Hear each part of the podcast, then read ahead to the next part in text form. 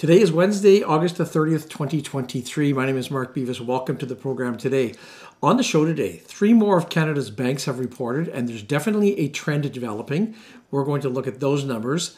And the S E C loses a lawsuit, and this paves the way for some Bitcoin E T Fs. We're going to update you on that story. Plus, prepare for a possible massive auto strike, both here in Canada and in the U S And finally today, Burger King is getting sued for misleading advertising. Let's get started with today's news. Three more of our banks here in Canada have reported their third quarter twenty twenty-three earnings over the past twenty-four hours. And this follows uh, both Royal Bank and T D Bank reporting last week. Uh, Bank of Montreal, Scotiabank, and National Bank have all released their earnings reports. Let's take a first look today at B M O. Like the other banks that have reported so far, B M O had a lackluster earnings report. They report net income of one point four five billion dollars, and that's up from one point three seven billion dollars a year ago. Reported earnings per shares were one ninety-seven compared with one ninety-five a year earlier. Adjusted net income two point zero four billion dollars compared with two point one three billion dollars a year ago, and adjusted earnings per shares were two dollars and seventy-eight cents, down from three dollars and nine cents a year earlier.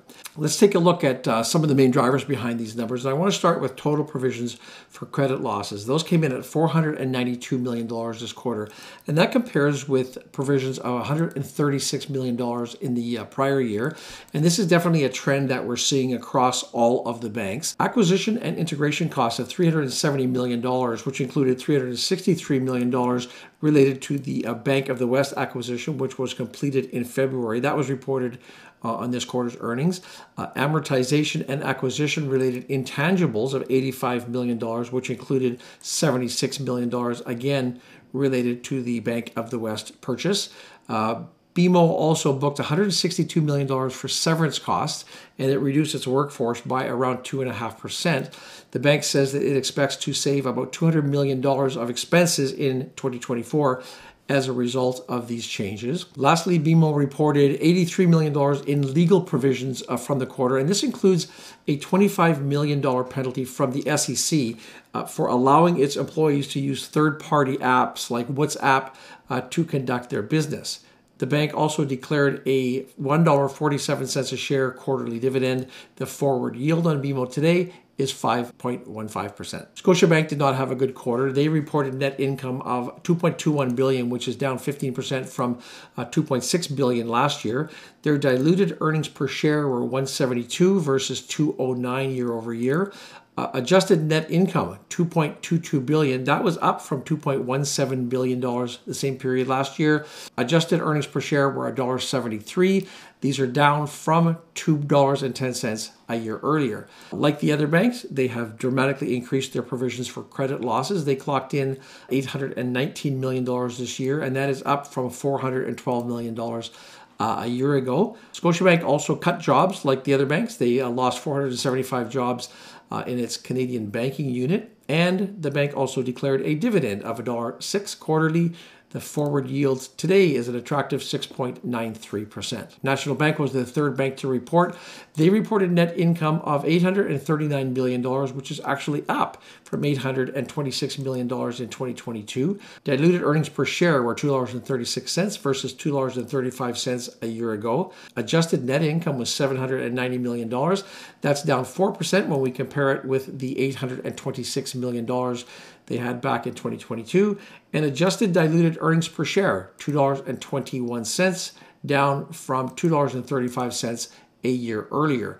Like the other banks, their provisions for credit losses increased as well. In this case, their provisions increased to one hundred eleven million dollars, up from fifty-seven million dollars a year ago.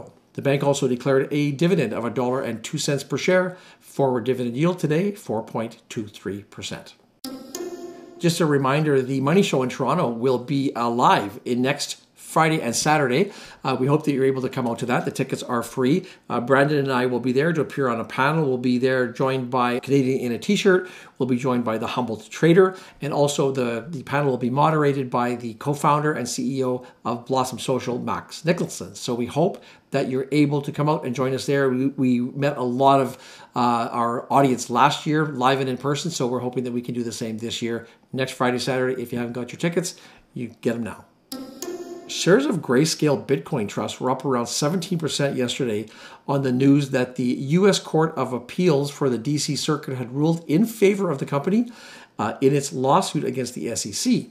Now, this lawsuit was filed after the S E C had denied its application to convert the Grayscale, uh, Grayscale Bitcoin Trust into an E T F. But the appeals court overruled that decision, and this clears the way for Grayscale to proceed.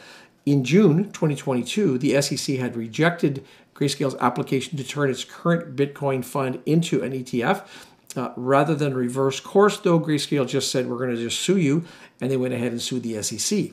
Now, in the proposed structure, a spot Bitcoin E T F would be traded on a stock exchange, although the Bitcoin itself would be held uh, by the brokerage. And this would allow investors to add Bitcoin exposure to their portfolios without actually having to go out and directly own the coin themselves. On the news of this ruling, Coinbase shares jumped around fourteen percent uh, yesterday. They were trading flat out of the gate this morning. Uh, Coinbase is listed as a custodian partner in a number of other Bitcoin E T F applications, and it's felt uh, that this ruling will really pave the way for a host of other products in the space. Uh, there's currently applications uh, in the works by BlackRock, Fidelity, WisdomTree, Invesco, and others as well. Uh, the price of Bitcoin itself also jumped around seven percent following the ruling. This ruling is somewhat of a split decision for S E C Chairman Gary Gensler, and although they lost this lawsuit, um, kind of in a backdoor way, this is going to grant the regulators some oversight over the uh, Bitcoin spot market in general, um, even though Bitcoin was previously ruled not to be a security. There could be trouble ahead for the automotive industry, both here in Canada and in the U S. Union members for the big three um, auto companies have voted uh, overwhelmingly, both north and south of the border, in favor of a strike mandate. Unifor members here in Canada voted over the weekend, and the U A W voted late last week um, in the States. This vote doesn't immediately trigger a strike, but it does allow the union to call a strike if its bargaining committees uh, can't secure new uh, collective agreements. According to Unifor, which is Canada's largest private sector union, it says that members of at, at Ford, G M, um, and Stellantis all voted between ninety-eight and ninety-nine percent uh, in favor of the strike mandate. The current collective agreements, which cover about eighteen thousand workers at these three automakers, they're set to expire next month on September the eighteenth. I don't know about you, but every time I go into a fast food restaurant, I look at the, the menu boards.